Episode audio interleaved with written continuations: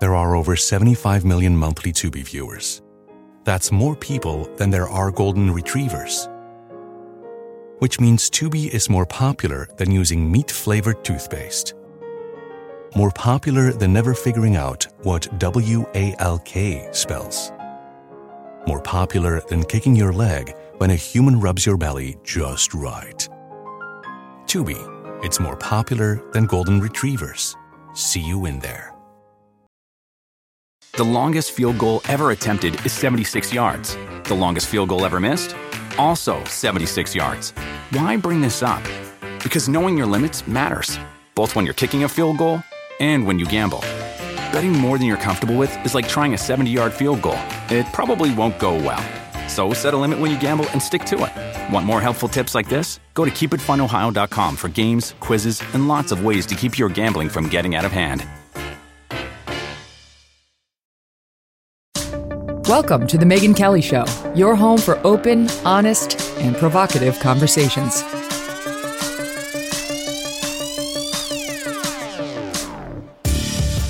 Hey everyone, I'm Megyn Kelly. Welcome to The Megyn Kelly Show and happy Monday. Can you believe it's Monday again? How did we get back to Monday so quickly?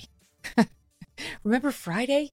Um, uh, here on Monday, the press continues to celebrate the Trump mugshot photo. We were off when it hit, uh, and we've got some thoughts on it, which I'll get to in a minute. Um, meantime, a shooting in Jacksonville, Florida, has captured the most media attention of perhaps any recent mass shooting. Why is that? Well, of course, the circumstances. The victims, the perpetrator, and the DeSantis angle hit all of the media's interests in the exact right combination. Joining me now for the full show Stu Burguiere. He's host of Stu Does America on Blaze TV. And Dave Marcus is a columnist and author. Guys, welcome back to the program. Um, so let's start with Trump, just because I haven't talked about it yet since we were off on Friday.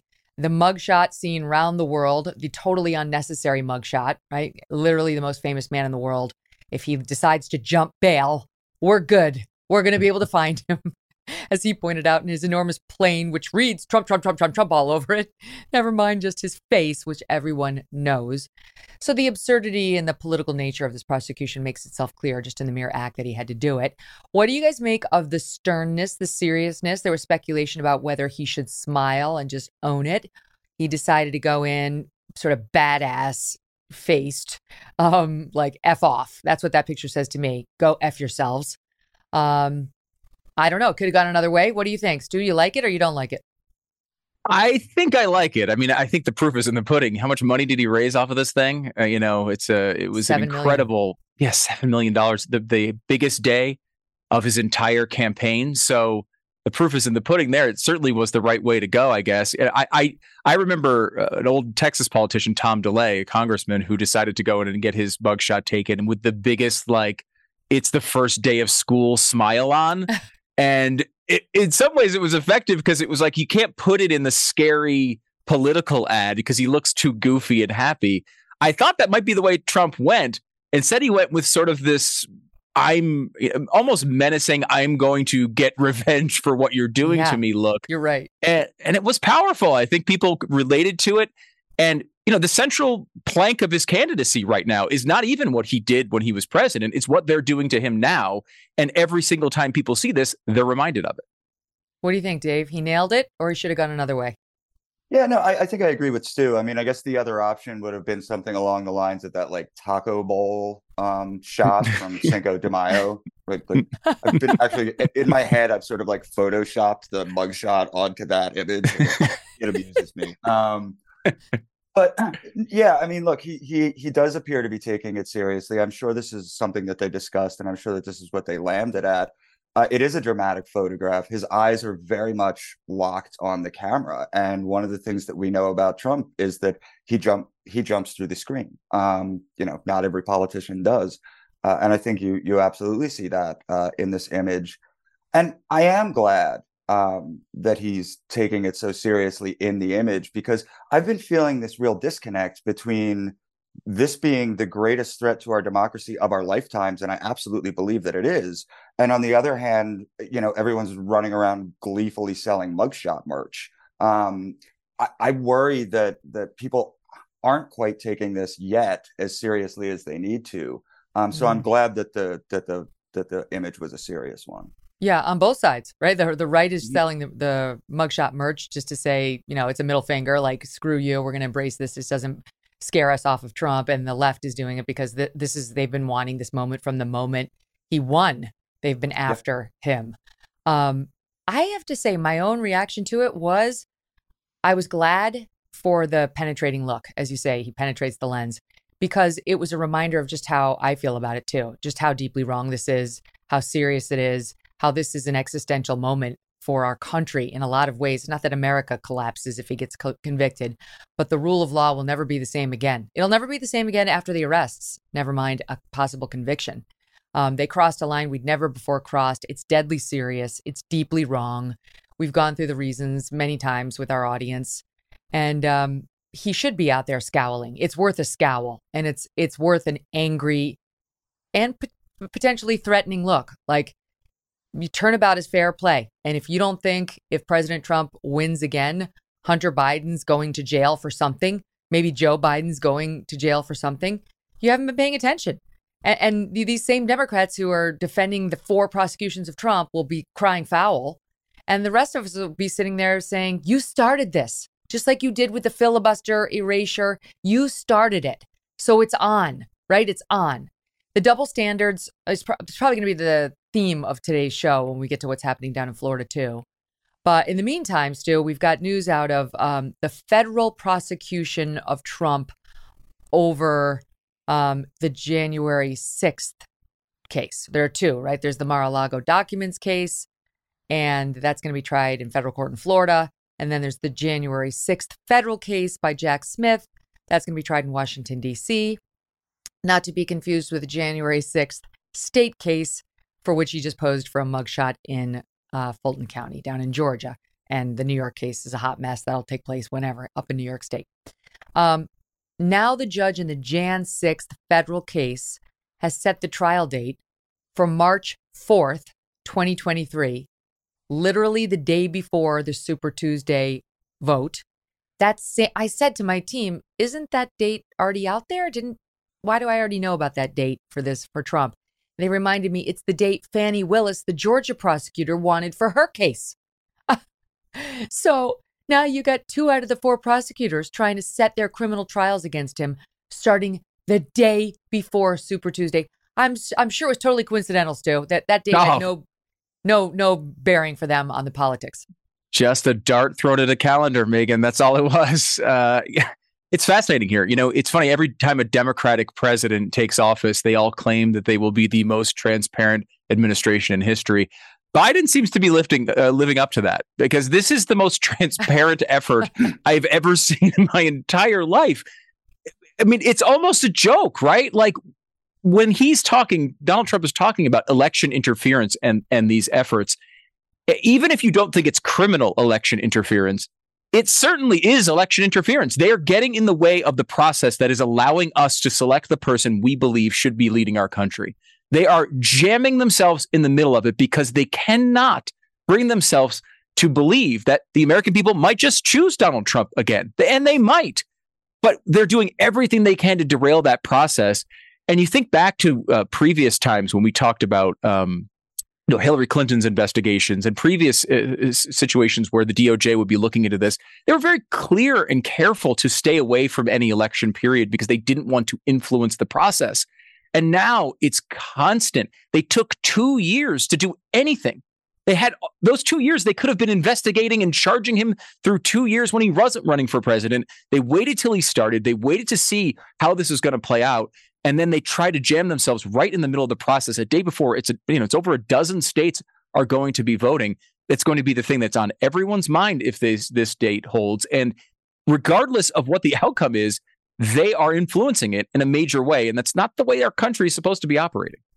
A mm, couple of details on the surrender. Um, it, he spent about 20 minutes at the jail. He was fingerprinted. He had his mugshot taken. He was assigned an ID number, PO one one 35809. The booking record lists him as having blonde or strawberry hair, height of six feet three, weight of 215 pounds, which is 24 pounds less than the White House doctor reported him weighing back in 2018. CNN had a meltdown over this discrepancy in the weight because you can't trust Trump on everything and he needs to be called out for any lie. Hello, there's not a person on earth who hasn't lied about their weight. But okay, this is what they decided to spend their time on. Take a take a look at CNN on Thursday night. Saw one. So he's lost 25 pounds since he was president, is, is what we're understanding. We're looking at the document. Uh, white yeah, male, white male. 6'3", 215 pounds, hair blonde or strawberry, eyes blue. Did he fill that to, out as too blonde or strawberry, uh, or is that? I think all of this was. Uh, how does that? How does that? How does strawberry end up in a booking well, that's sheet? A, that's a good question. okay, it's possible somebody took a guess. It's possible somebody took a guess at his weight or took his word for his weight. This is not what we should be spending our time on. Um, he posted a link to his website, first Twitter or now X post since he was booted off a couple years ago, and uh, linked to his account. He, he, tried to raise money off of it all, understandably, and he is selling. Um, the, I think the, a mug, right? It's a mug is it a mug? No, it's just the mug shot. Anyway, in any event, his caption under his mug shot read, Never surrender. So, Dave, what we saw on CNN was Kaitlan Collins coming out and saying, Oh, it's ironic. He should post never surrender because that's exactly what he was forced to do down in Georgia. He had to go in and surrender himself as though this is a, this, he meant it literally. Like if he's, he's only a tough guy if he runs from the law and makes them track him down, capture him, and drag him to the court. Otherwise, you're not a man. Yeah, I mean, this is this is how he's broken the brains of so many journalists on the left. Um, you know, and it, it is hyperbolic. It is troll. The, the first piece I ever wrote after Donald Trump won, I, I, I was writing at Federalist at the time, and it, it was a it was a piece right as he became president about how to understand him, you have to understand the outer boroughs of New York. That that he's a a, a Queens guy right? It, it's hyperbolic, it's big talk. We kind of understood that. And Selena Zito caught on to that, right? It was Selena who mm-hmm. said that his the people who don't like him, uh, you know, take him seriously, but not take him literally, but not seriously, and the people who like him take him seriously, but not literally. And the the media has just never learned their lesson. And what I don't think they understand is that when they prattle on about this nonsense of like is he really 215 pounds? Did he really shoot a 67 at Bedminster? People watching them know that they look absolutely insane and don't take their word on the very serious things that they're also lying about. So mm-hmm. uh, yeah, it's it's just but again, this goes back to to my feeling that nobody understand like okay, so let's say this trial happens the day before uh you know the, the days before Super, Super Tuesday. Tuesday. What does that actually look like? Are there going to be mass protests? I mean, we saw what happened the last time we tried that. Are we just going to, you know, sell more T-shirts to own the libs? I mean, what's the plan here? It's it's getting kind of close now. Meanwhile, the polling data is out uh, to some extent on the criminal trials and the debate, and this is what we're seeing so far. Uh, Politico slash Ipsos had a poll from August 18th to the 21st, a thousand plus adults. And uh, the question was Should the federal trial on Trump's election subversion case, this is the one we're discussing that now they want on March 4th, Super Tuesday, take place before the presidential election in November 2024?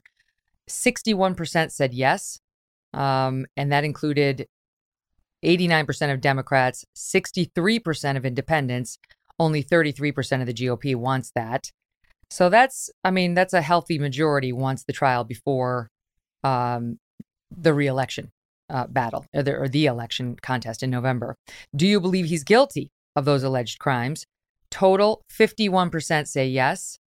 88% of Democrats, 53% of independents, only 14% of Republicans. We know it's not resonating within the, the GOP. That's why he's, you know, 50 points ahead in most of these polls, or at least uh, the latest poll. And then, last but not least, the question was a conviction in his election case would hurt Donald Trump in the general election. 32% said it would make them less likely to support him, including one third of independents. Only 13% said it would make them more likely to support Trump. So overall, these are not great numbers for him, right? That the vast majority want the trial before November. That's not what Trump wants. And a majority thinks he's guilty, including 53% of independents who he will need if he wants to get reelected. What do you make of those numbers, Stu? Uh, I think they're, I think they're difficult for conservatives to hear. I, I think you know I, I, work at the at the Blaze Blaze TV. I work on the Glenn Beck program, and I talk to people all the time in our audience and other media personalities and such on the conservative side that come through here. And I think most people are pretty much aligned in the idea that there's a real persecution going on here of a political opponent. And uh, the DOJ is out of control. It's been weaponized. And it's almost unanimous when it comes to the conservative side of the argument. When you look at the polling, and it's not just the poll you cited, there are many others that say the exact same thing. As you'd expect, Republicans and Democrats are split on this, right? Democrats are, you know, Trump is uh, guilty and basically Hitler and, re- Republicans say that he's innocent. The the numbers, if you if you compare those two groups, are better for Democrats. In other words, people are more unified on the Democratic side than they are on the Republican side. There is still a small slice of Republicans who still see Trump as committing a crime, but the numbers in the middle are really ugly on this. Now that could change. We have to pay attention to them. We have to. it's really important. Whether you agree or disagree with them, the independents are going to control the election most likely, if if history is any guide. Keep going. Yeah, I mean, you you see it. It's a two to one margin in most cases among independents. You know, you'll it's, sometimes it's three to one uh, when you're talking about these negative the negative outlook here. Most people don't view this and don't look at every document that comes out and don't obsess about this stuff like people who you know listen to the Megyn Kelly show do every day and really follow this stuff. And I think it's important for us to understand. Now, that can change. Trump's defense might be excellent. He might get off on all these charges. There's a lot of different ways that this can go. But it is scary. And when you look at polling, I think a lot of times people on the right get uh, lulled into a false sense of security by seeing, okay, it's like Biden 43, Trump 42. Well, those outstanding numbers are are really soft for Donald Trump. The the, the extra, you know, 15, 16% that are going to make the decision on who the next president is have an opinion that is really out of line with conservatives on this. They're, I think they're open to Donald Trump, uh, you know, uh, being president potentially, but they are coming into this with a negative view. They're not viewing this as persecution. They're viewing this as he must have done something wrong. Look how many charges are against him.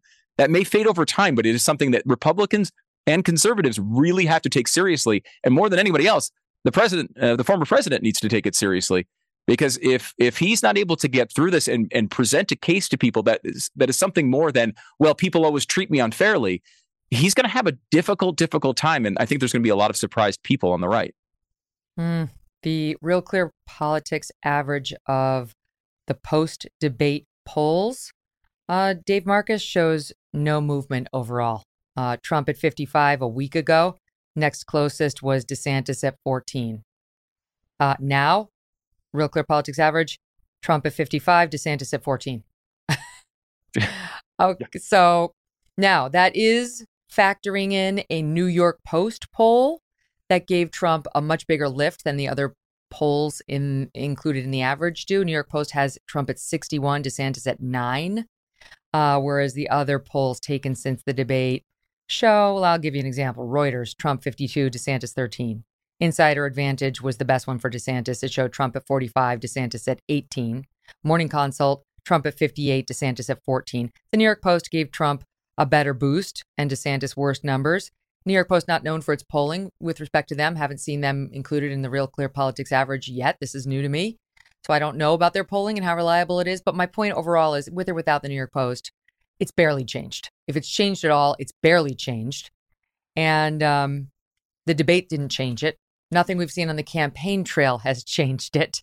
And yet, back to Stu's point and the discussion we just had, the independents are not in love with Donald Trump. And they actually think that there may be some credence here, some credibility with these charges, and they want a trial sooner rather than later. Yeah, look, I, I think a, big part of this is going to be what the nature of Trump's defense, both inside and outside of the courtroom, is. And I'm talking about the election interference cases. I think the classified docs case, I mean, Biden had them too. I don't think that resonates. The New York one is ridiculous. But on, on the alleged election interference, there's really two two different defenses that can be made. One defense is regardless of whether there was, you know, something funny going on with the election or not, President Trump had every right to take the actions that he took as, you know, did his alleged co-conspirators. They were simply this is just politics. They did nothing wrong. He could make that defense. The other defense that he could make is the election was rigged. Um, and I think as far as independents go, they're going to be a lot more open to the, you know, I thought something funny was going on and I had every right to do this rather than relitigating once again uh, all of the questions about uh, eh, many of the questions are, are, are completely legitimate, especially uh, around the the changing of, of laws in different states and, and COVID and all that. But I'm not sure that independents have much of an appetite to to talk about 2020 anymore. Mm, I don't think they do either. And yet, this is what the Democrats and they're all Democrat prosecutors have forced upon us. They forced it upon us that we're going to spend the next year and a half talking about that instead of uh, the issues that people really care about. In fact, there was a, just a poll out on that, which is also interesting. Sort of getting back to what what do people care about? Like what's motivating um, the voters when you ask them, you know, what's most interesting to them. I'm looking for my notes, but I just off the top of my head, I remember number one was uh, the economy and inflation. Number two was immigration.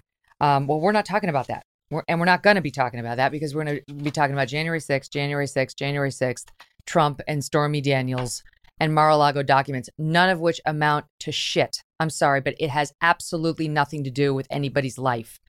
Um, and so this is, you know, you could blame Donald Trump for it. I think the proper blame belongs on these Democrats who are using all those things to distract from the issues that actually will motivate most voters because uh, they understand there's an electoral electoral advantage in it still, right? They're they're manipulating.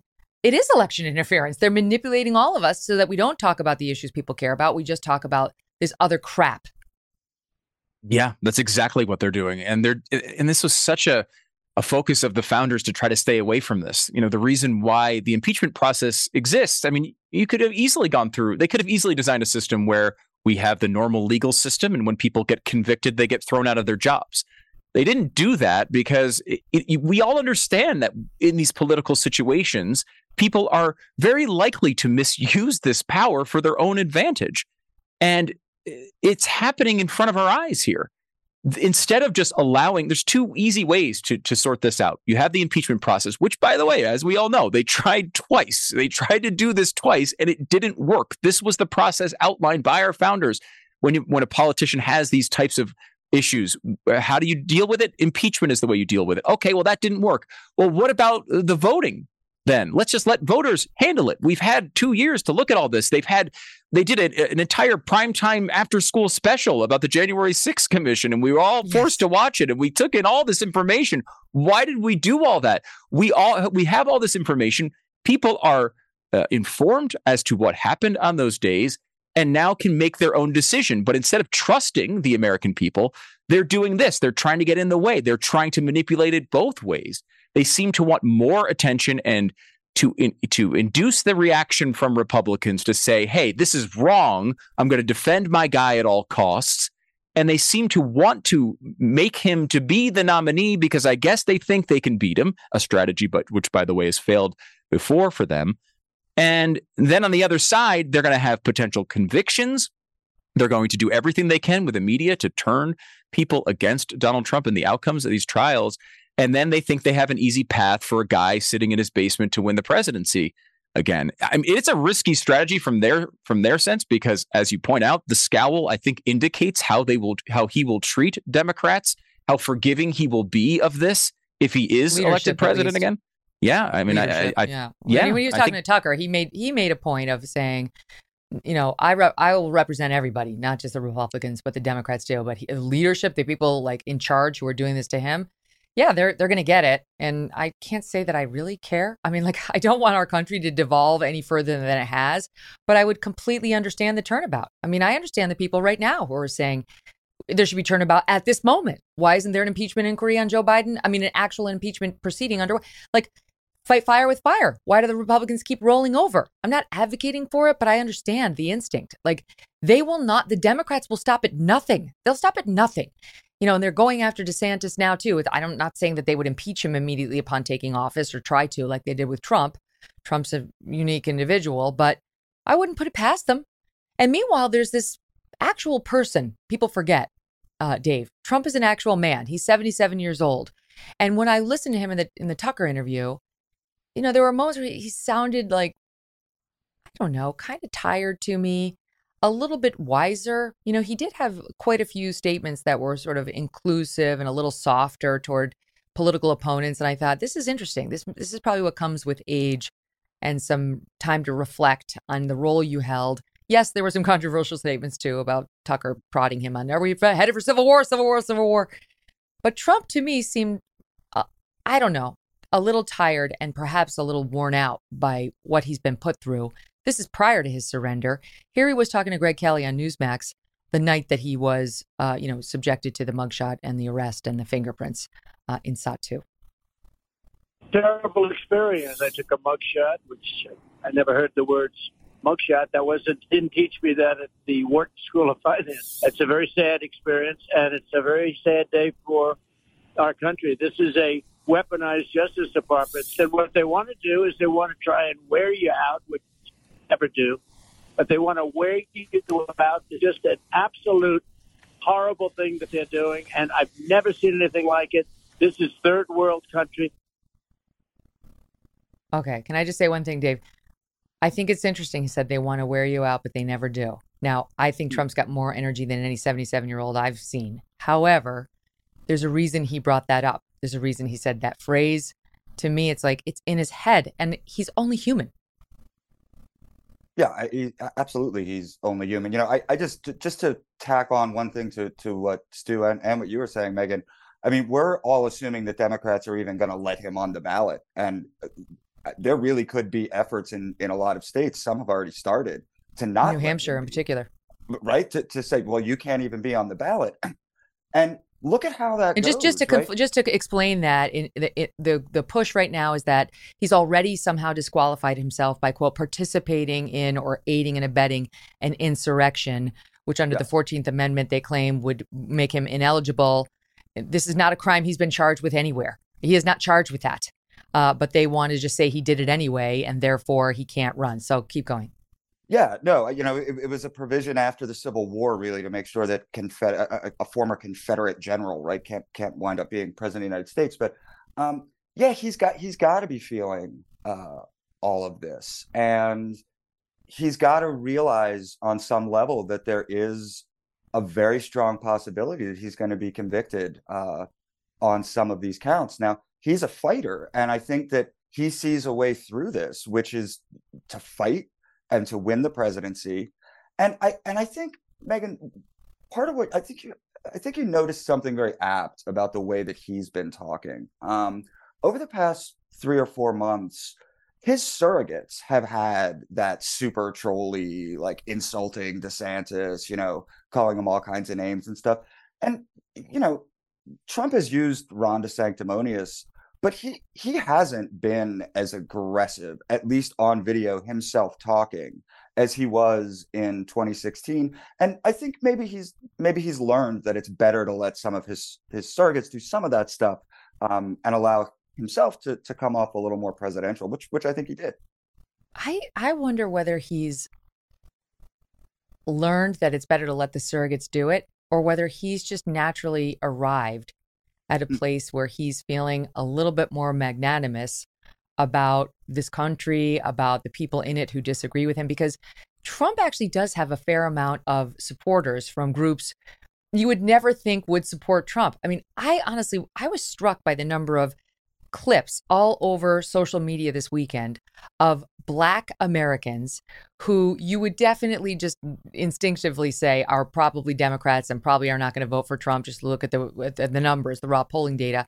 Who are like, I am 100% voting for this guy now. After the mugshot, after what they just did to him, some guys coming out and saying if this guy somehow manages to escape a conviction, I'm all in. This, you know, MFer's not going down, and I'm gonna stand right next. Like there was such a groundswell. I was like, you know, I don't know. I just think Trump. I don't think he actually does. He hates. I don't think he hates Democrats. I think he's been a Democrat his whole life. And uh, while he hates the Democrat leadership, and I think he will try to get them, I just see sort of a wisdom coming over him where he's like, "It's the country. I love the country more than they do. I, maybe I'm crazy, but that's that's what I'm feeling, Dave.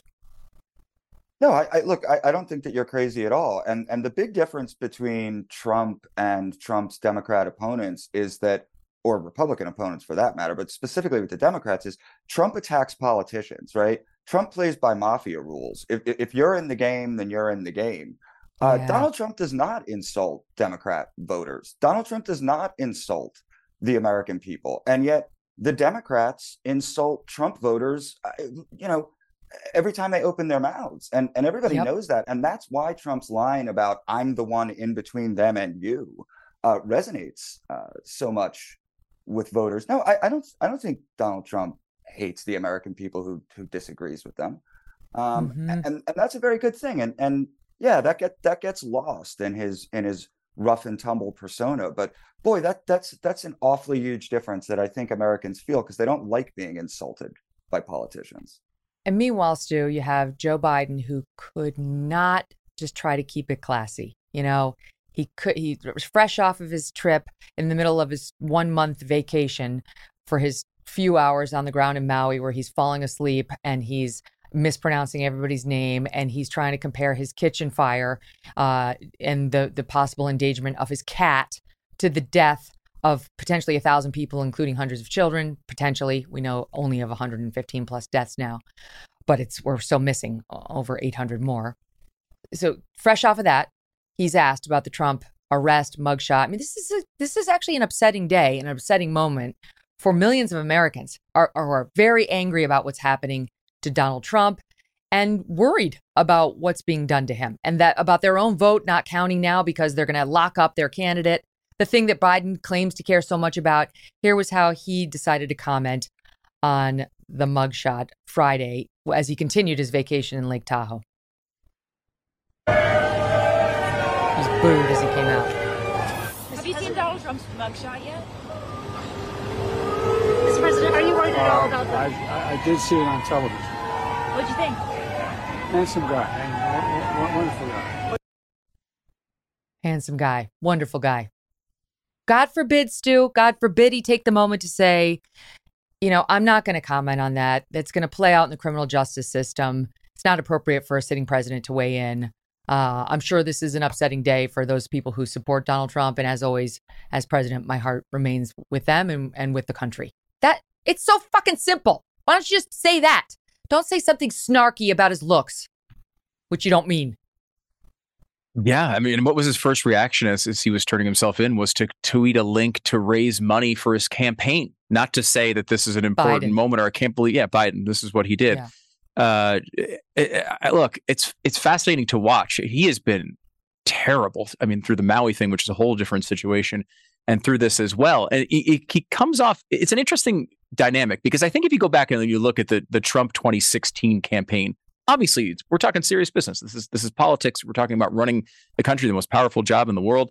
But at some level, like Trump, in a way, almost gamified the 2016 campaign. There was this sense, like, did he actually believe that Ted Cruz's dad shot JFK? Like, no, it was, you know, of course he didn't. He just said things and he had fun with it. And, you know, he was insulting everybody and making up nicknames. And like you can argue whether or not you think that's the right way to do things, but he seemed like he was having fun at some level uh, through that period, and he was enjoying it. And he and he realized it was sort of a battle. Everyone was in a in, in a in a debate where everyone kind of knew that their you know knives were out, but it was still we're all looking towards the same thing. His approach here it feels different. I, I feel like he's now been hit with a realization that this is this is not a this is not this is a totally different time they are coming after not just his campaign, but his life. They want to remove every free day he has on this earth from his possession. That is literally what they're trying to do in front of our eyes.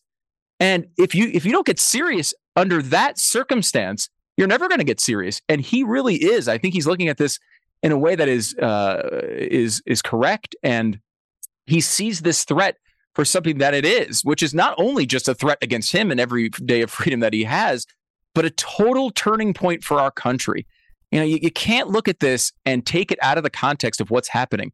In 2016, he said, lock her up, lock her up, lock her up. Did he mean that? We know he didn't mean it because he didn't pursue it for at all, uh, seemingly as soon as he was elected. In fact, on stage a couple weeks later said, ah, that was during the campaign. I think we're past that. here's a situation where they all said that was a banana republic. They all said on the left that this was terrible to say lock her up, just to say it at a rally. And yet here they are in the middle of the campaign doing this exact thing to their lead political opponent with not one instance of irony. I mean, it's perplexing, but it has to really put you in a position where you realize you're fighting for your life. Hmm. We talked about uh, double standards at the top of the hour, and we're going to get to more of that in just a minute as we discuss this latest shooting down in Jacksonville, Florida, and the accusations against Ron DeSantis, who had nothing to do with it. But of course, his opponents are trying to make it his fault. Stand by, more with Stu and Dave right after this. There are over 75 million monthly Tubi viewers. That's more people than there are in France, which means Tubi is more popular than cigarettes for breakfast. It's more popular than considering iced coffee a total abomination. More popular than loving political revolutions. More popular than maire and mère somehow being different words. Tubi, it's more popular than being French. See you in there. The longest field goal ever attempted is 76 yards. The longest field goal ever missed? Also 76 yards. Why bring this up? Because knowing your limits matters, both when you're kicking a field goal and when you gamble. Betting more than you're comfortable with is like trying a 70 yard field goal, it probably won't go well. So set a limit when you gamble and stick to it. Want more helpful tips like this? Go to keepitfunohio.com for games, quizzes, and lots of ways to keep your gambling from getting out of hand.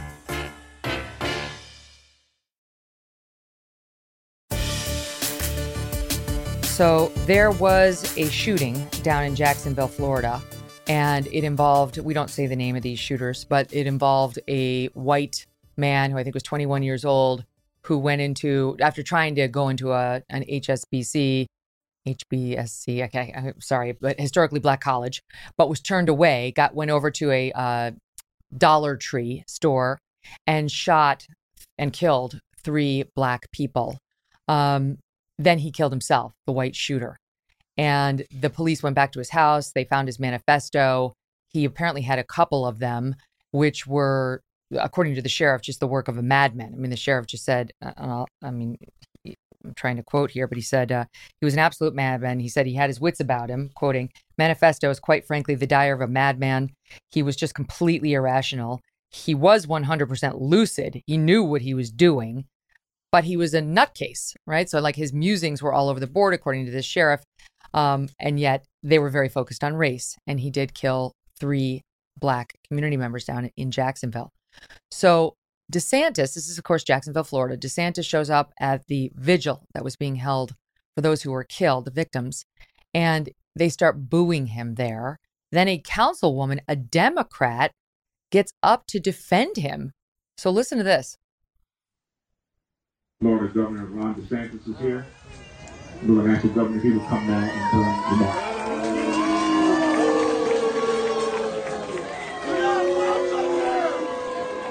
not going to allow these institutions to be targeted by people. We. Hold on. Thank let, you. Let me, let me, let me say Thank this. You. No, no, uh-uh. Thank you. Okay, listen, y'all. Let me let me tell you, we finna put parties aside. Cause it ain't it ain't about parties today. A bullet don't know a party. So don't get me started. Now, y'all, y'all just be quiet just a minute and let the let the governor say what he gonna say Good for her. We'll get to the bad behavior that followed, but just let's just pause on good for her, right? It's not about party today. God bless her. If only more people could go that route in the wake of these tragedies. Dave, your thoughts? Yeah, it was, it was really inspiring to see, you know, and we don't see those kinds of inspiring moments in our politics very often, as, as you, you know, just mentioned about Joe Biden talking about the the, this crisis of in regard to the election just being a jerk about it this this woman i mean he is a jerk right? But i mean this woman took it seriously and really made the point that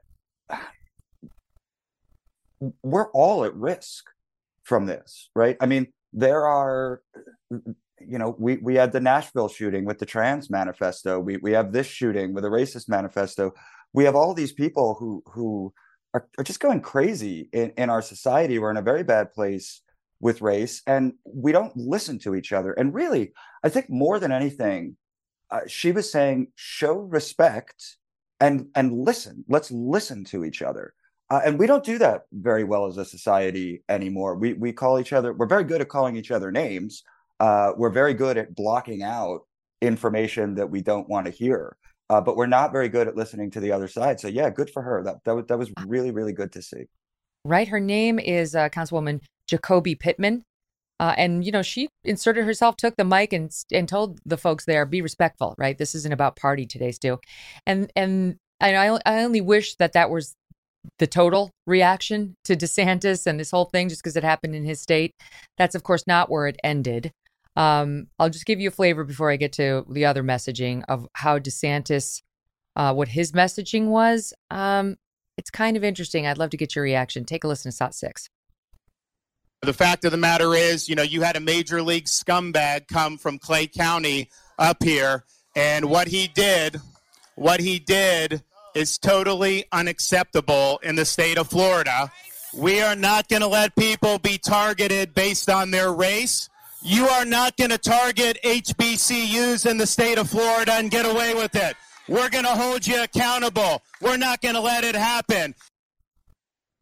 HBCUs, historically black colleges and universities. By the way, uh, afterward, Jeffrey Rumlin, a pastor at the Dayspring Church in Jacksonville, took to the mic and said, Respectfully, Governor, he was not a scumbag, he was a racist. Kind of interesting. There's no question this guy had racist rantings in his manifesto, but there's also a serious question about whether were those the just the racist ramblings of some madman who just like hated everybody and decided you know, we've seen this before where they just decide to turn their lunacy on one particular group of people at the end? Uh, or is this somebody who was bred and born, you know, like racist his whole life and this is all about his racism? It seems from what we've heard so far, it was the former.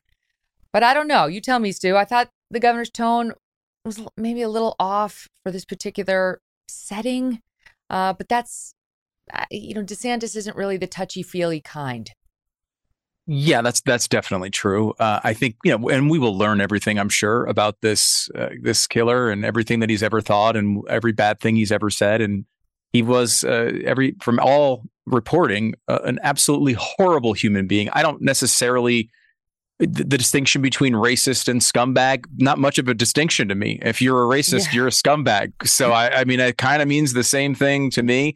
I guess if you're a scumbag you're not necessarily a racist. So there's some separation but i I, I don't know that it's all that of a, uh, important of a distinction. Um, I do think that you know it's interesting to watch this because you do see with with the uh, with the woman you spoke of earlier t- taking a, a, a, across the party aisle sort of stance and saying, "Hey, don't don't you know boo the governor let him say what he's going to say. And that's a, an overt example of it. Like booing an, a, a, a, republican just because he's a republican in a moment like this is an overt example of that sort of bias. But like we're seeing in the the reporting on this story a, much more subtle version.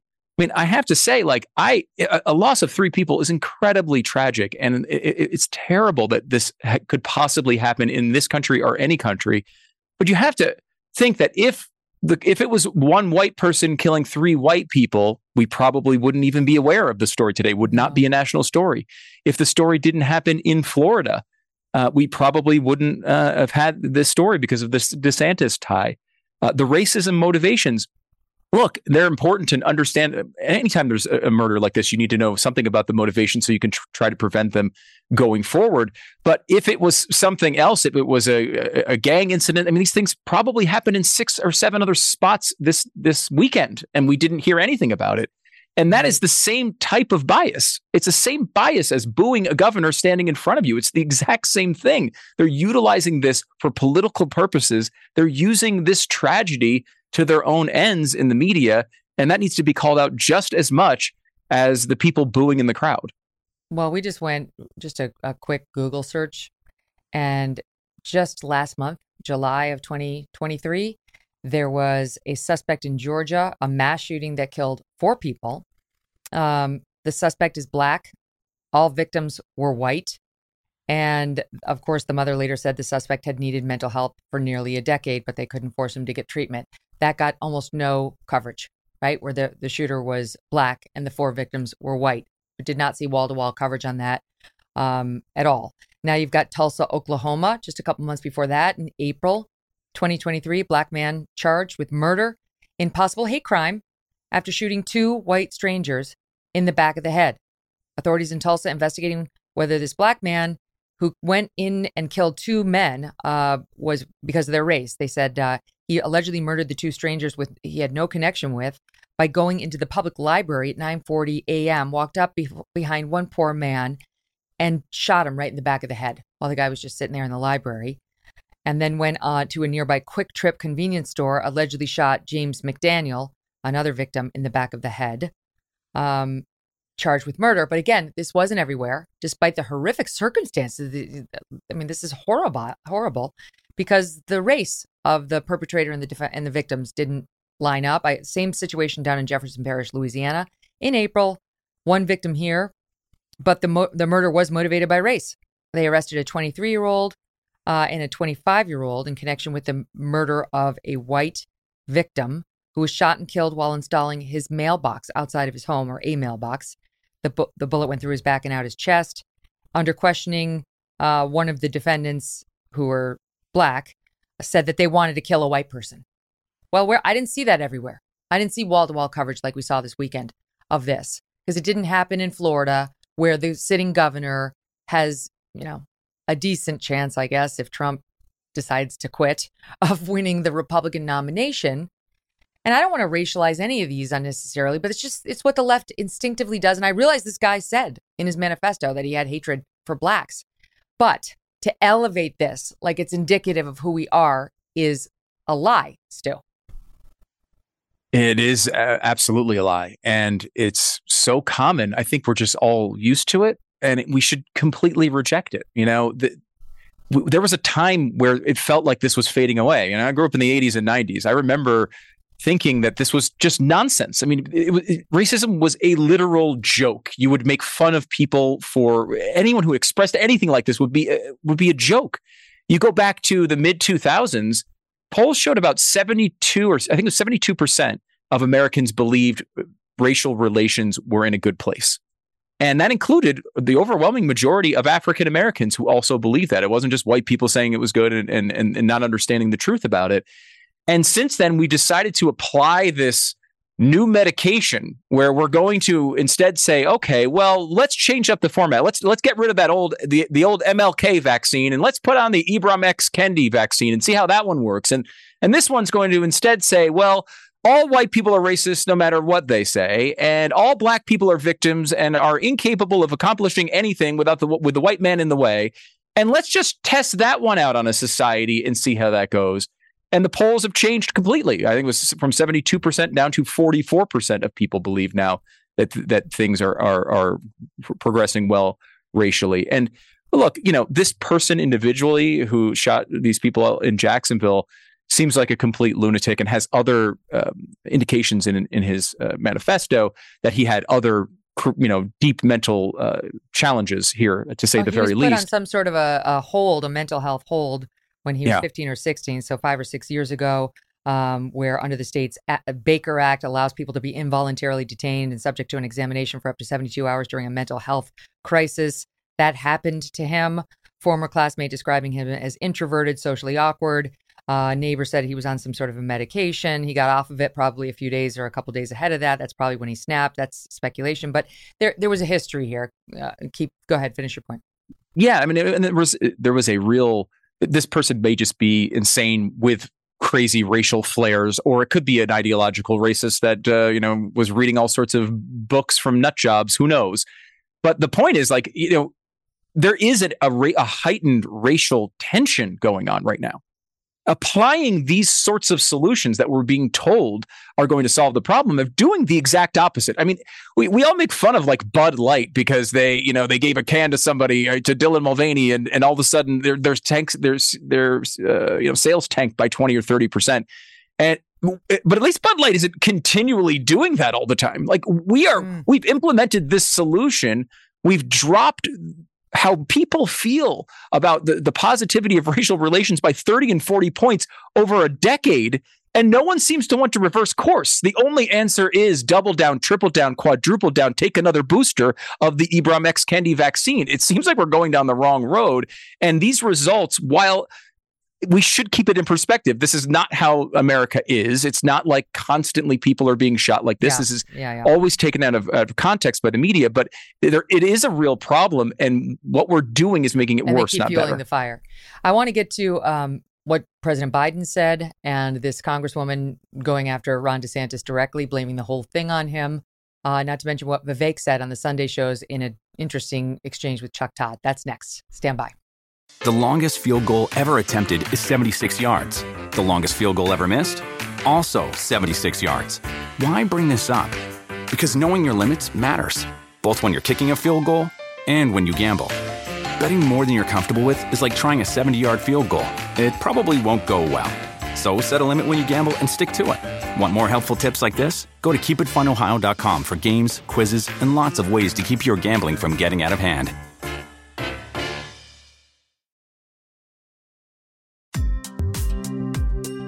So Joe Biden reacted to the shooting down in Jacksonville, saying white supremacy has no place in America. Hate must have no safe harbor. Silence is complicity, and we must not remain silent. I don't remember him saying anything in response to the three black on white shootings I just went through, to name just a few, right? Never mind black on black shootings, never mind white on white shootings. He only cares uh, when it is white on black. And that's when he does believe silence is complicity, uh, white supremacy, no place in America. Neither does white hatred by blacks or any other group. That also has no place in America, but you won't find the president speaking out about that. Tell it to Florida State Rep Angie Nixon, who decided this was all the fault of Ron DeSantis. Listen to her.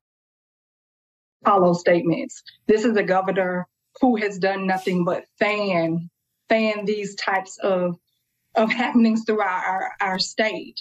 The governor has blood on his hands. He has had a attack, an all-out attack on the black community. He with his uh, anti-woke policies, which we know very well was nothing more than a dog whistle to get folks up and riled up in the way in which it just happened on yesterday. Oh, got it, Dave? He riled folks up intentionally, and that's what directly led to this shooting.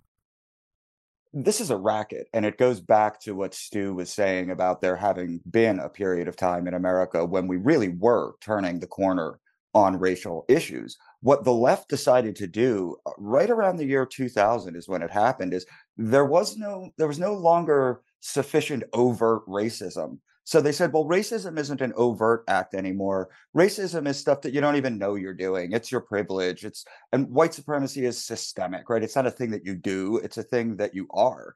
Uh, and they claim that all of all of this invisible white supremacy manifests itself in shootings and violence and, and all these things with absolutely no evidence to support that whatsoever. Uh, they've made as stu pointed out americans believe that that race relations are far far worse uh, than they were 30 years ago. This has been an unmitigated disaster. And if we don't return to the idea of the colorblind model, where Joe Biden absolutely can say that anti white rhetoric is, is, is, a problem too, uh, then we're going to be stuck with this. I, I, I wrote a piece years ago called in 2016 called Anti-White Rhetoric is Fueling White Nationalism, where I said if asking white people to examine themselves and their whiteness this way it's not going to turn out the way you want. It's not going to lead to some you know white catharsis and, and an egalitarian society. It's going to lead to more tribalism and it's going to lead a lot of white people particularly those who don't think of themselves as particularly privileged to feel some resentment at the fact that their tribe is the only one that doesn't get the special benefits of victimhood so th- this is a horrible mess hmm This uh, woman we just played, Representative Angie Nixon, uh, she went on to tweet out This isn't a mental health issue. This is a systemic racism issue, period.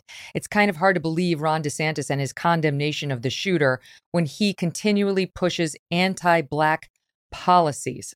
Okay. Uh, and he created an environment ripe for this by getting i mean really what, what has he actually done that she's complaining about he's he's trying to get critical race theory out of schools that's it where you're te- where you're teaching little black children that they're somehow less than because of the color of their skin and teaching the little white children that they have the guilt of their forefathers 400 years or 200 years ago who they may or may not have been related to right? It's like that's basically what critical race theory is.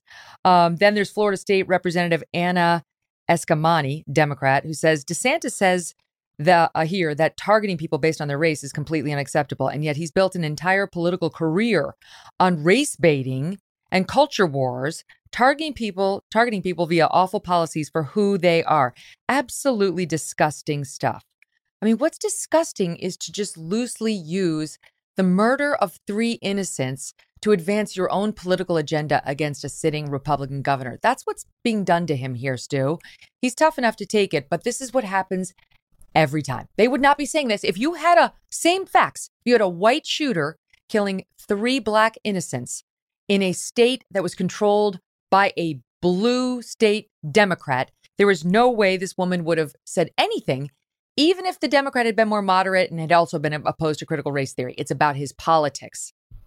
Yeah, it's and it's completely transparent and honestly revolting. Like it's a a horrible part of the human instinct to try to take advantage for your own gain and your own party's gain of a tragic shooting like this. And now for her to talk about what DeSantis has done to black people, it's it's completely ridiculous. I mean, first of all, his uh, his election showed that African Americans in the state were far more likely to vote for him than most Republicans uh, across the country. He had obviously a, a wide reelection. And his way of dealing with the CRT issue in schools was to appoint an African American, among others, to design a curriculum that would tell Black history accurately. Um, it's it's it's terrible, and it's it, a lot of this is I think uh, downstream of this idea that Dave was just talking about earlier, and that like you, when you take a situation where we had all kind of realized, all right, look, the whole skin color thing is stupid, right? Like we all understand we should be judging people based on merit, not based on the color of skin. The, the color of skin, we all look back at that and think it was a terrible idea. Let's get away from that. And what the left has done to push back against that idea for some reason is instead of embracing it and saying, "Thank God we've we've we've come over this important hurdle and we've made a lot of progress toward positive ends," has instead looked at it the other way and say, "Instead, let's now make race the most important thing. Let's look at it as the only qualification that you need to consider. Let's make it number 1 in front of everyone all the time. Every issue will be viewed through that prism of race." And what happens when you tell a country uh, that race is the most important thing. Well, some people are going to take that the wrong way and say, "Well, yeah, it is the most important thing," and you know, uh, be, you know, my dad was a white supremacist, and now maybe I will be too. Instead of uh, allowing people to progress, they put people in these racial, you know, uh, uh, I don't know, rings, and they instead are captured in there and, and decide they have to make it the most important well, thing and fight for. Constantly. What you're getting at, what you're getting again, that we have zero evidence that anything any public figure has said had anything to do with this shooting. 0 mm-hmm. um, but you're saying that if, if we're living in a racialized cauldron, it's the fault of the Democrats who are pushing this back into our faces. Um, this is similar to the point that Vivek Ramaswamy was making recently, and he's but he was all over the Sunday shows, and I thought did a masterful job of defending himself and this point. Um, much better on this stuff than he is on the bullshit 9/11 trutherism. That's clear. Um, he went out there and said something about Ayanna Pressley. She is a black woman. She is a congresswoman. She's part of the so-called squad. And he was in Iowa and was talking about how um, she is part of the problem. He says she's a member of the squad. I think we have this on tape, actually. Let's listen to Vivek on Ayanna Pressley as he's talking about neo racism on the left. I have experienced racism comes from the modern left at a scale unimaginable because I think they feel a sense of betrayal. Ayanna Pressley, she's in the Congress today. She's a member of the squad. Her words, not mine. We don't want any more black faces that don't want to be a black voice. We don't want any more brown faces that don't want to be a brown voice. Ibram Kendi, here's what it says. Opening lines. The remedy to past discrimination is present discrimination. The remedy to present discrimination is future discrimination. So the other side will gaslight you when you say this stuff. It's like, oh, you're just making that critical race theory stuff up. No, no, no. I'm, these aren't my words. These are the words of the modern grand wizards of the modern KKK. Okay, so that last bit turned into a segment on CNN with Dana Bash over the weekend where she pressed him on suggesting people like Kendi, people like Ayanna Pressley are akin to the modern day grand wizards of the modern day KKK. Listen. You know, I'm sure, the KKK was responsible for more than a century's worth of horrific lynchings, rapes, murders of black people. How, in any way, are the views you're talking about comparable to the views and atrocities committed by the KKK? What I said is the Grand Wizards of the KKK would be proud of what they would hear her say because there's nothing more racist than saying that your skin color predicts something no, about the content did, you didn't of your just say that you didn't just ideas. say they would be proud you said these are the words of the modern grand wizards of the modern kkk it is the same spirit. You're right about that, Dana. I think it is the same spirit to say that I can look at you and based on just your skin color, that I know something about the content of your character, that I know something about the content of the viewpoints you're allowed to express. For Ayanna Pressley to tell okay, me that because of my skin color, I can't express my views, that is wrong. It is divisive. First of all, isn't it great to see him fight back? It's so great to see like a Republican running for president, like running for office. So this is a big office. He's just not back down at all to her. Like I'm not buying into your racial bullshit. If these are the people who are dividing us, not me, not not my side that you want to blame everything on you in the press. And he he did it in Iowa earlier in that first speech I just showed you the clip of where he said the thing about the KKK. He said, this is a great point, talking about the neo-racism on the left. He cited a post made by journalist Kara Swisher after the debate, and she called him Vivek Ramasmarmy. She tweeted out, best nickname I've heard so far for this tech bro, Ramasmarmy. Uh, and years below, leaving comments open for on this one for now, uh, V. And he he said, imagine if that came uh, from someone at a right wing rally at me. These are the same people who would be on the case taking an ethnic last name and mispronouncing it or coming up with a nickname like that. He's so right. He's so right, Dave. How you could never get away with Vivek Ramasmarmy, a brown skinned man running for president, if he were a Democrat and you would said it as a white person? No, of course he's right. And and this is the essence of critical race theory that racism can only happen essentially i mean from white people i mean they're pretty blatant about this because they view it in, terms of a power dynamic they view it in this sort of culturally marxist way and uh, you know vivek is absolutely spot on to call it out and i, think we all need to about, about two years ago i think one of the best guys on these issues um, is brown university professor glenn loury and yeah. I saw Glenn Loury on his podcast make a point to um, to his co-host John McWhorter, where he said, white people need to stop being afraid to call this stuff out because for the past 15 or 20 years i think most white people have felt like well who am i to really weigh in on this? Maybe i just keep my mouth shut. I don't want people to call me a racist whatever it is. And he says that eh, eh, you know loury was like that's not helping. Like that leaves the entire responsibility to us. We need your help in this. And so I hope that that you know Indian Americans and white Americans and Hispanic Americans and every American will call this out for what it is and it's racism. As Vivek said, if you think that someone's skin color gives you valuable information about them and you know unless you're their doctor, then that's racism. The other thing he did, Stu, was back on the subject of the shooting in Jacksonville, um, made the case that this is a mental health problem and that we've seen it over and over. First, he said we have a mental health epidemic and we need to the courage to bring back psychiatric institutions. Hello, 100% been saying that for years and uh, he's right. And then he got into an interesting exchange with Chuck Todd on really who's behind these race-based crimes. Isn't it always the people on the right? Interesting that Chuck Todd didn't get into the politics of the black people who shot all those white people that I just went through. I didn't see him do that. I didn't see him go back and figure out what their manifesto said. He just wanted to zero in on this one and listen to that exchange. Why do you think there are more race based uh, violent crimes on the right than on the left? Why is this a little more pervasive, a lot more pervasive on the right? Well, the fact of the matter is, I think that there's a lot more violence that's also pervasive in parts of the country that supposedly are left wing voter base. Do you ignore the elements that, that, allowed this manifesto to, to spread online? Well, the fact of the matter is, I do think we have two standards that we're even applying if we're having a conversation about manifestos. We still have not yet even seen the manifesto of that transgender shooter in Nashville of a Christian school. And yet here we're focusing on the motive. So if we want to look at this through a politicized lens, let's look at what the political media and the political establishment is doing differentially in how they analyze different crimes and then create a new narrative around it. You believe racism is a mental health issue? Well, I do believe that racism in many cases is manufactured in a way that creates more racism in this country. I cannot think of a greater way, Chuck, of driving racism in this country than to take something else away from someone based on the color of their skin. And so, is there existing racism in the United States? Of course there is.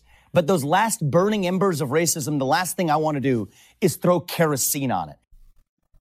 It's so great to see somebody articulating what we know is true so well, right? So powerfully. How many years have you guys been sitting there watching the Sunday TV and watching those anchors try to do the gotchas on the Republican candidates or talking heads? And they're just not as good as Vivek is at turning it around and saying, basically, you're full of shit. You've totally framed the issue in a dishonest way. Let me fix it for you, Stu, right? Uh, yes. And, and your swearing is incredibly satisfying today, I have to say. It's, it's incredible. Uh, it's so true. It's like Vivek is, is is really quick. He's he's very smart, and there's a reason why he's making an impact in the campaign. Even though I know he's had some missteps, and not everyone is in love with his style. He's a very smart guy, and he's a very quick guy, and he doesn't care. He keeps pushing back, and I'm so glad he pushed back against this particular uh, this this generalization that's made. I have not, you know, I don't know. Maybe I missed something in the manifesto reporting that was going on, but was there a long rant about low taxes in there? Was there deregulation? Uh, what what makes you think this guy was right wing, other than the fact that you have assigned racism to Republicans?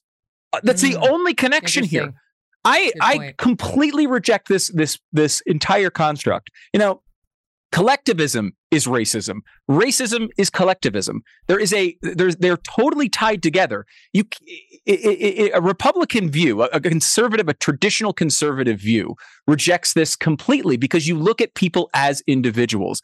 Having a small government doesn't give you the power to implement something like slavery that doesn't exist in that in that stance. And i think like you look at this as a you have to see people as members of groups instead of individuals and that is what the left does. The left is constantly trying to push us into groups. And there's a reason why you go back throughout our history. The overwhelmingly, um, every single KKK member was a Democrat. Throughout all of history, this is the way that this worked. And yes, I, look, there are Republican uh, nut jobs. There are conservatives who would say they're conservative and and and are racist. Of course, that is. But we judge them by individuals. That what has fallen down in our nation over the past few years has been the d- destruction of merit-based thinking instead of focusing on immutable characteristics. And man, if we could just go back to just seeing people for who they are, what we should be doing with this shooter is not blaming Ron DeSantis and not even blaming some larger racial issue. We should be blaming the person who is actually uh, uh, uh, uh, who is actually guilty of the crime, and we've just completely given up on that as a society. Hmm.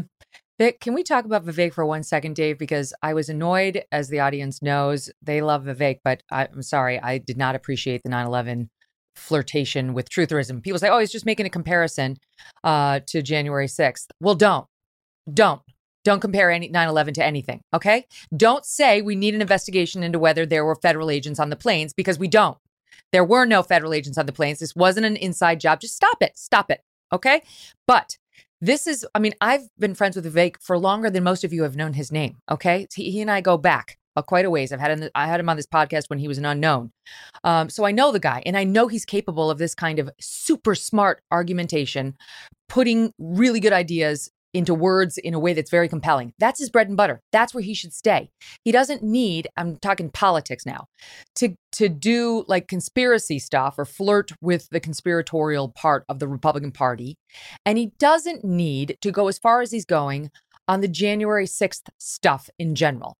So that was the downside of his interview with uh, Chuck Todd, where Vivek is now pretending that Mike Pence on January 6th had the option, rather than just counting the votes that had already come into him from the states, um, to stop the whole thing and force voting voter ID laws down the throats of American some of Americans, something we have not been able to do for years now, this has been in that we, we have not been able to reach a national consensus on this. Yes, it's a Republican favorite, but it's not a Democrat. He's tr- listen to what he said to Chuck Todd. It's an absurdity what he's saying. It's dishonest. And my advice to Vivek is to stick to the issues on which you are so very strong, and stop doing this other.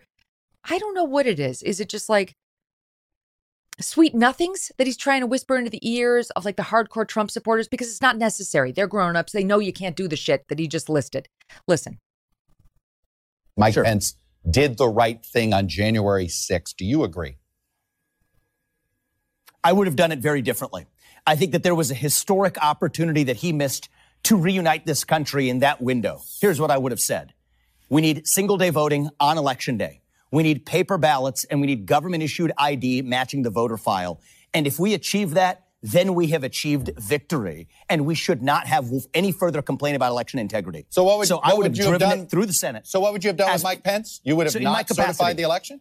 So in in my capacity as president of the Senate, I would have led through that level of reform. Then, on that condition, certified the election results, served it up to the president. Yeah. President Trump then to sign that into law, and on January 7th, declared the reelection campaign pursuant to a free and fair election. I think that was a missed opportunity. What is he saying, Dave?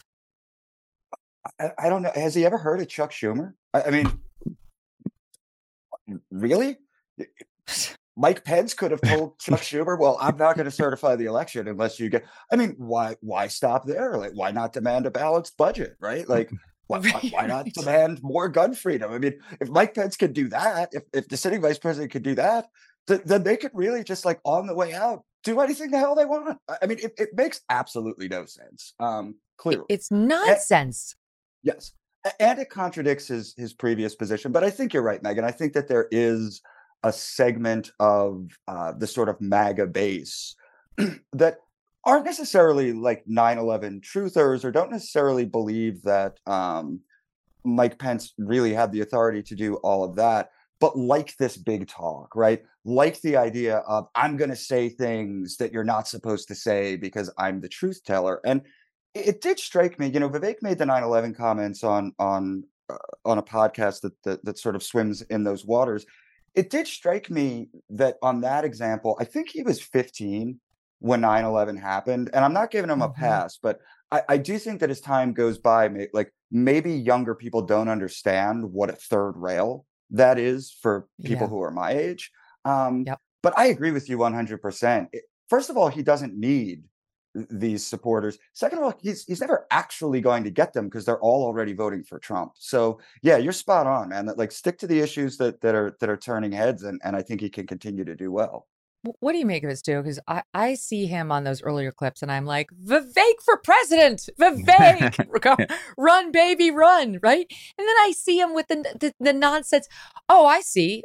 Uh, so Mike Pence had the ability with his pen to create a national voter ID law, to create a national holiday so we could all vote on, on actual voting day, um, to get rid of uh, mail in ballots.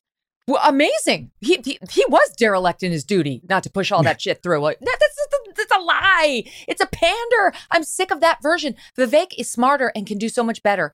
And I do think it's like, why are you feeding some faction of the base that that thinks any of that could happen? That's a lie. Yeah. And even if Vivek says, okay, well, he should have been pushing for it between what November, the, the date of the vote in November and January 6th. Like he should that's what leadership would have been. That's a lie too.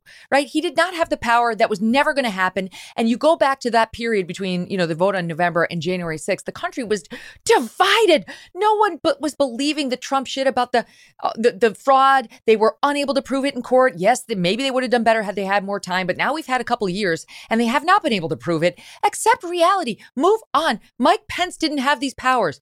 Instead, they they want to believe some section wants to believe the sweet nothings and he dishonestly is feeding them I, I, think uh, I think you're right on that. Uh, you know, and I totally agree. Like, look, we all respect the founders, right? It's kind of a baseline part of conservatism to understand the founding of this country. And if you think the founders came up with a system in which the sitting vice president could overrule the election uh, and it just it kind of sat around undiscovered for a couple of centuries until you know Eastman discovered it. You know, a week before they needed it.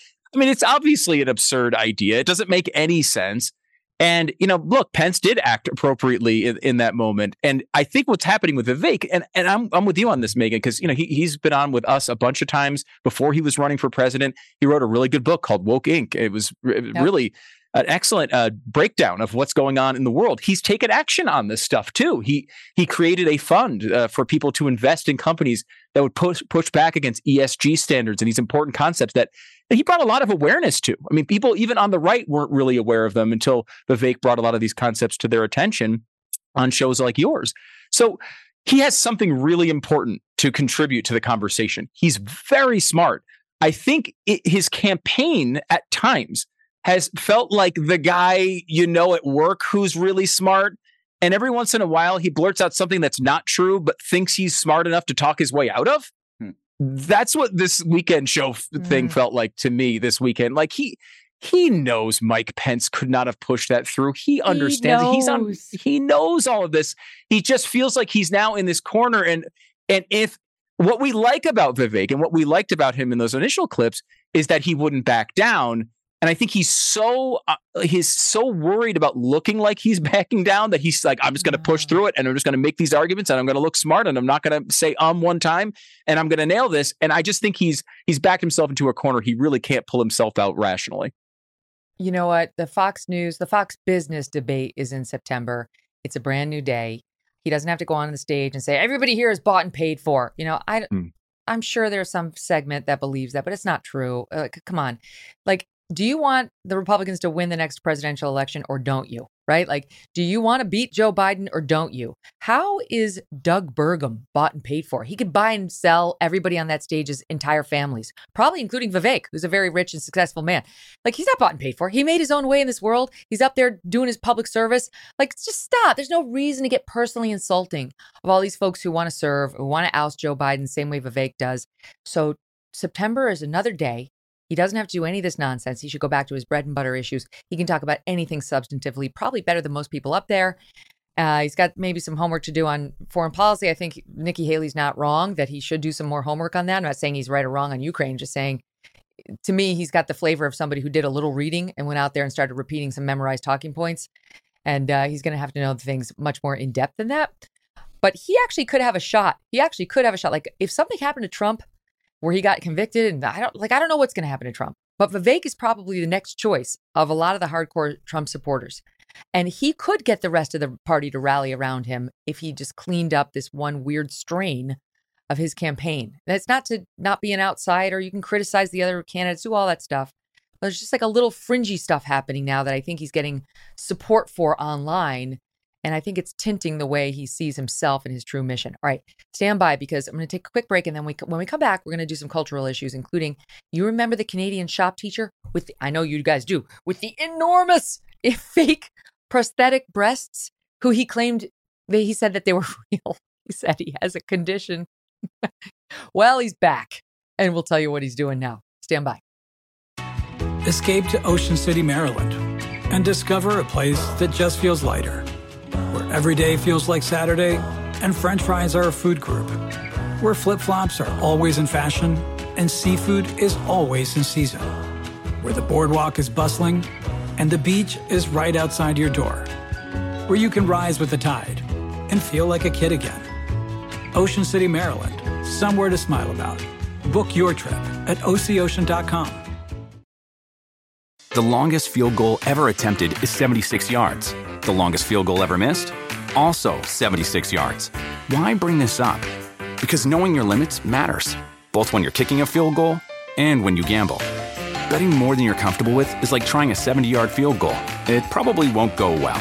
So set a limit when you gamble and stick to it. Want more helpful tips like this? Go to keepitfunohio.com for games, quizzes, and lots of ways to keep your gambling from getting out of hand.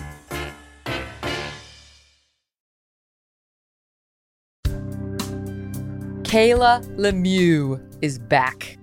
So it's a man in Canadian shop class. He's teaching shop. Remember your shop teacher? Nine times out of 10, it's a dude and it's like a grizzly dude. And um, it's typically like a non PC dude. He's a tool man. You know, it's like, what, what? Okay, not Kayla.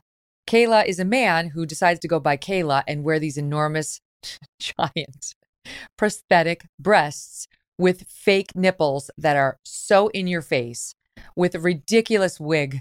I mean, like, other than these enormous breasts, Kayla's not even trying to look female because look at the face. I'm sorry, but like, there's no effort to look feminine at all, other than the weird hair and those enormous breasts. Kayla, in like an amazing piece of journalism, um, first gave an interview to the New York Post, which I mean, the Post should be getting a Pulitzer Prize for this. this is a few months back uh, where Kayla told the Post that Kayla is not transgender, but was instead born intersex. And in response to which I say, Sure, Jan. Don't believe Kayla is intersex. I think Kayla's a full dude working out Kayla's sexual fantasies in front of these children. And that the New York Post got the statement from Kayla that Kayla suffers allegedly from a condition known as gigantomastia. Gigantomastia, guys. I mean, I guess Pamela Anderson caught it in part. Um, Dolly Parton caught it in part. Oh, wait, it's not prosthetic breasts. It's natural breasts that just grow and grow and grow and grow, despite your best wishes that they would stop. It's a lie. We know it's a lie because the brilliant journalists at Rebel News, our friends up in Canada, tracked down Kayla, who, look, if Kayla wants to do this in Kayla's spare time, it's really none of my business. It's weird, and I wouldn't want Kayla around my kids. But the, pro- the problem is, Kayla's been doing this in front of kids, in front of minors in shop class. I mean, one false move and one of those breasts is gone on that saw. Um, no child needs to be subjected to that or to Kayla's se- sexual fetish. Rebel News found Kayla while dressed as a man, which is what Kayla is, without Kayla's totally natural breasts in a clip I can't get enough of. This is from a couple months ago. Watch. Where are your breasts? Where are your breasts? Why are you dressing inappropriately in front of children? Can you believe it, folks? Like a cornered rat. He ran for the hills. He didn't even have the guts to come back to his car. He's abandoned it here. He called an Uber, but did you notice? No breasts. But Lemieux, I thought you told the world via the New York Post and the Toronto Sun that those were real mammary glands. Rebel News, I love you. I love you, Rebel News. Good job. Good job. So, the reason all this is relevant is because if Kayla's not trans uh, and not a woman with gigantomastia, Kayla's sick. Kayla's one sick effer. This is Kayla. It's a dude. There's no boobs. It's a man. And Kayla's clearly working out, as I said, a sexual fetish in, in front of minors. I think Kayla should be fired. I don't think Kayla should be employed at any school. What happened instead was they made it into a dress code controversy where the parents were upset. These are Canadians. They're very soft on the woke stuff. You know, like even the ones who are on our side are afraid. And so they went in and said there should be a dress code. Why is this guy wearing mini skirts and enormous fake boobs and nipples in front of our kids? So that was the big push, change the dress code so that no teacher can do this. They put Kayla on leave while they like investigated whether they were going to change the dress code. Guess what happened? Nothing. They were, I don't say the P word, that's where I draw the line on my swearing, but they were P words. They would not change the dress code. and they left it intact such that Kayla could return potentially to the classroom wearing all that same stuff. Well, Kayla instead decided to move to another school district where Kayla has been hired to teach full time there with the same school board presiding over Kayla's new employer. And guess what else? Here's the last bit, and then I'll let you guys have it. They have announced to the new parent body that as a result of hire, hiring Kayla, the school knows it's going to have to, quote, boost security. That as a result of Lemieux's gender expression becoming the subject of public attention, uh, the, the, they've that they expect this, you know, blowback, and that the high school has a responsibility to uphold individual individual rights, treat everyone with dignity and respect, and that now they need new safety precautions. All the students have to enter and exit the building using assigned doors at entry and dismissal. They have to lock exterior doors during school hours, using only the front main doors during school hours. They, uh, the parents must email or call before coming to the school if they ever wish to speak to an employee. All exterior lo- doors must be locked during school hours. You can only use blah, blah, blah, blah. Okay, going on. So the solution is fortify the school against not like a potential shooter necessarily, but an angry parent who doesn't want this shit playing out in front of their kid. I can't. I can't. Dave, would you like to take it? Yeah, listen, um, this is all part of a ritual humiliation uh, that the left has been using to try to shove the trans agenda down people's throats. There was a time in 2015 or 2016 when most conservatives, myself included, were willing to have a reasonable conversation about accommodation, right? I always thought the bathroom issue, which was the first one that kicked off, was kind of silly because there there are ways around that, right? But locker rooms are a different thing. Prisons are a different thing. Shelters are a different thing. We were prepared to try to have these conversations. Instead, the left said, no, you're not allowed to have this conversation. To, to even have this conversation is bigotry. You're going to look at Lia Thomas towering over female swimmers, and you're going to accept that that is perfectly normal. You're going to look at this insane person with gigantic fake breasts teaching children, and you are going to say that is perfectly normal. What's the next step? What's the next thing that we're supposed to accept is perfectly normal? Know, two plus two isn't five, and I'm I'm finished with these people. I mean, I'm not willing right now to have this conversation about accommodation until we start having a conversation about the basic truth. Stop abusing our children. I'll show you what the next step is. I take you to Disneyland via Libs of TikTok, who posted the latest bibbidi bobbidi boop boutique. Uh, they, they got rid of fairy godmothers, uh, like in training. Now it has to be their apprentice because, well, I'll show you why. This is why. Look, you're gonna have dudes like these guys. It's an obvious dude, an obvious dude in a woman's like fairy princess dress we saw this a couple months ago. Now they're more. These are two new ones. Huge men. They happen to be large size guys in dresses at the Bibbidi Bobbidi Boop boutique, where parents are just trying to enjoy the Magic Kingdom. Whether it's Disneyland or Disney World, I'm not sure, but it was, uh, I think it was Disneyland, according to Libs of TikTok. That's the next step. So, Stu, we got to deal. We're just sending our kids to school. They're just they're going to shop. You're supposed to make a little, little. I made a little birdhouse. Most of us made like a shelf. My kid Yates, he made a chair. Uh, we went to Disney. My daughter Yardley got her hair done. Look at this guy's got facial hair. Um, this is what we have to deal with. It really is incredible. I, t- I took my kids to Disney right before COVID, and I'm so gl- so glad. I remember thinking after COVID started, geez, I'm glad we didn't wait a few months because who knows when it's going to open up again. And instead, now it's like they're never going back there. Good luck right. when you're 18 going back to that place if, if that's what you want to do on your own dime. Bibbity bobbity bye. bye. It's it's incredible to look at this. I mean, like Dave pointed out, you know, the accommodations point, and I think that's what Americans want. You know, like the the polling on gay rights changed uh, over a long period of time, and I think the, re- the reason that was successful with uh, with conservatives was they, they said, look, you know, you're doing your own thing and you want to do your own thing, you do your own thing, and we'll do our own thing, and that's that's all we have to do. We're not involved in your decision. You want to make a decision that's different. You live a different lifestyle. Okay, we can deal with that. We kind of have that live and let live mentality here in the United States generally. Um, this is the trans thing is totally different because you're not asking us. You're you're asking us to do something different. You're asking us to participate in something that is untrue. You're asking us to say, actually, and no, unwell. she is unwell, right? um, you're asking us to confirm that. You're asking us to participate in a lie.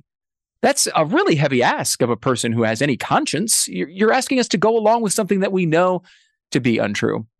And you look at these situations around kids. I don't know what the situation with is with this one particular uh, teacher, because you know you, there's two people this could be. It could be just some psychopath who just wants to get you know their rocks off in front of kids, and it could be someone who's severely mentally ill. Like I, I don't even know. Same. When she's saying like that's not me, without a difference.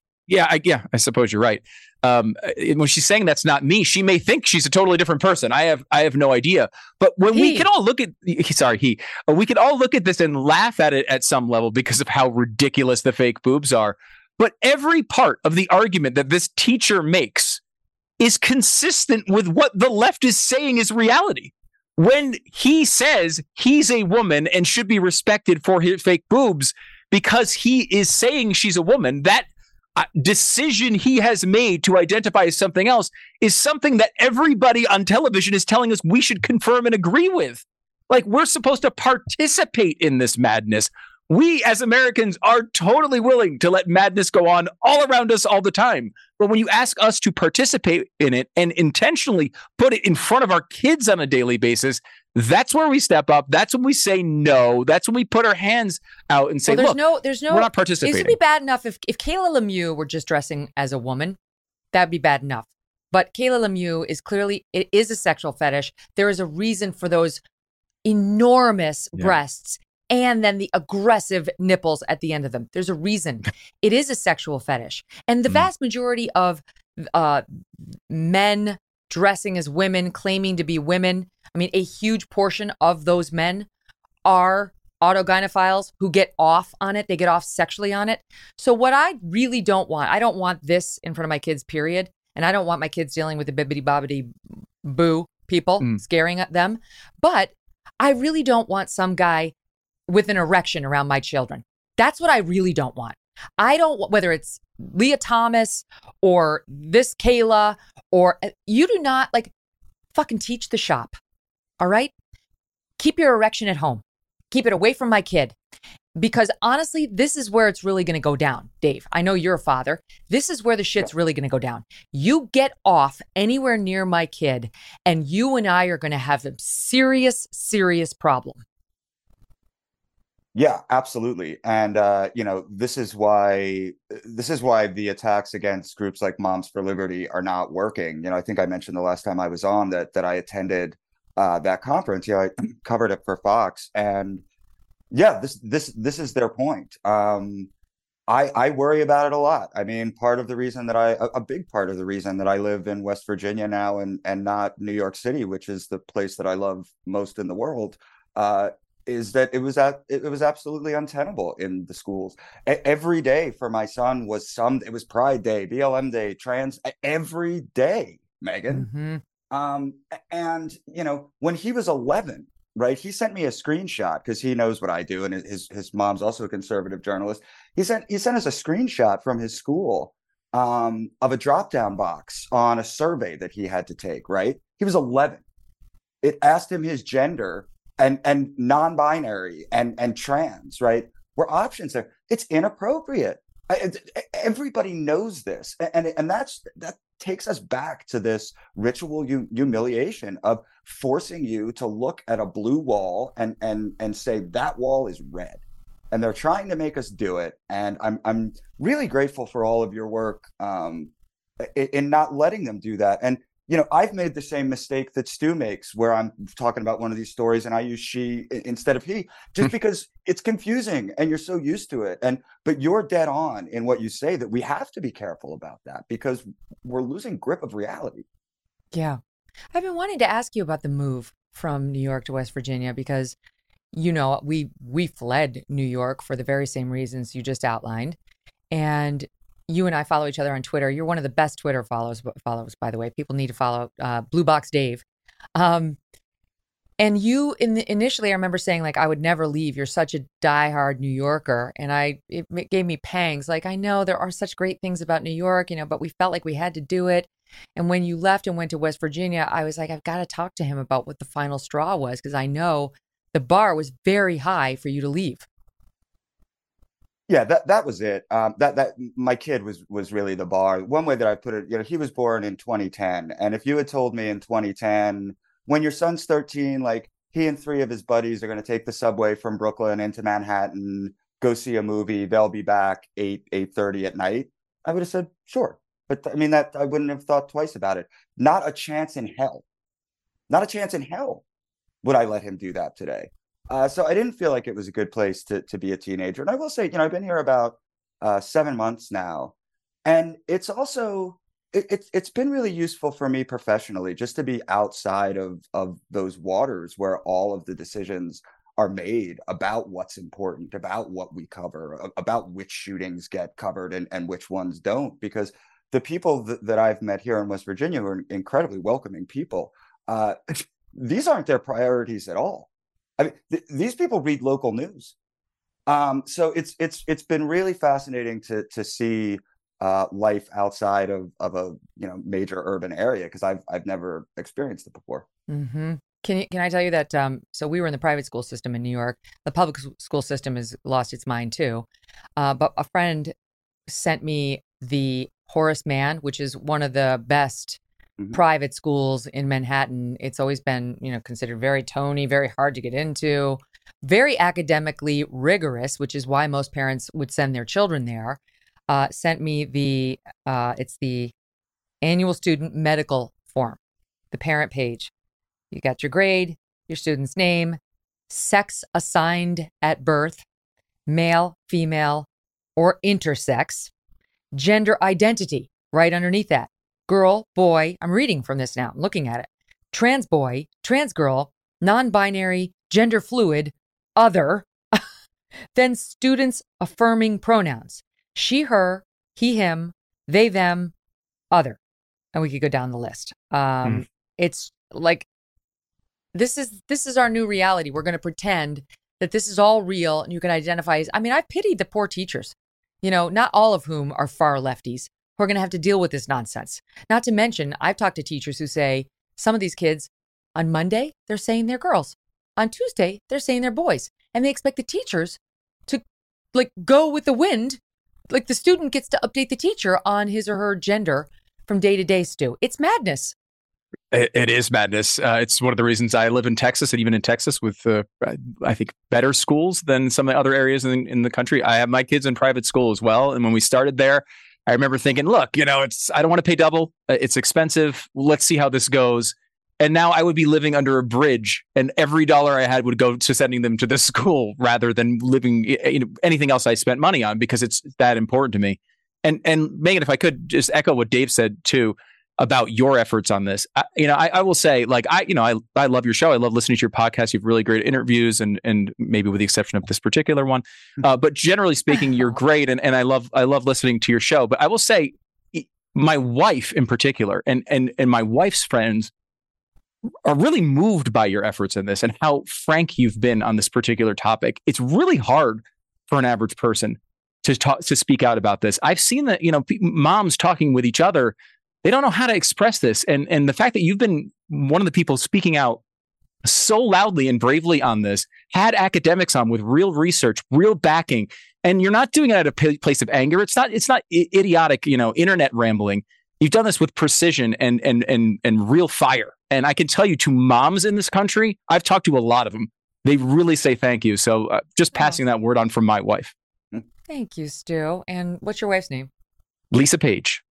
And thank you, Lisa Page. I appreciate that. You know, it's been an evolution for me too. I think I was definitely much more in the let's accept, let's affirm, let's be kind category a few years ago. And, you know, we've seen where that's gotten us. Um, I want to end with this personal note because uh, I had an amazing time this weekend and I just wanted to tell people about what happened. I went, you know, I'm at the Jersey Shore for the summer. I went to Atlantic City with some friends. We saw comedian Jim Breuer who was on this show. Steve, was it episode 202? Was it 202? 202. So you got it was like one of the only times I've extended the interview beyond the Sirius XM show. I've done it a handful of times, but he I think he might have been the first. He's such a compelling guy. His life story is very moving. He's suffered a lot. This is my friend. These are my friends and and Jim and yours truly. Um, he was hysterical, you guys. If you need to laugh, right? And we all need to laugh. We've talked about a lot of dark subjects today. Go see Jim Breuer. He's on tour. I think his next uh his next appearance is, is it in Raleigh, North Carolina? But check just just go to jimbreuer.com. It's B R E U E R.com. Well worth your time. He did a bit on President Biden out in Hawaii and like his physical humor is second to none. A bit on hunting, a bit on a prostate situation he had. It was just gold, I'm telling you. And who doesn't want to laugh in these troubled times? Stu, Dave, thank you guys so much for being parts of the voice of reason. Thank you, Megyn. Appreciate it. Thanks, Megyn. See you soon. And thanks to all of you for joining me. I want to tell you that tomorrow we have VDH, Victor Davis Hanson, back with us. Speaking of sense, so looking forward to hearing his thoughts on the latest on Trump, that mugshot, what the Dems are doing, crime, and the latest on illegal immigration in these sanctuary cities now thinking twice. We'll see you then. Thanks for listening to The Megyn Kelly Show. No BS, no agenda, and no fear.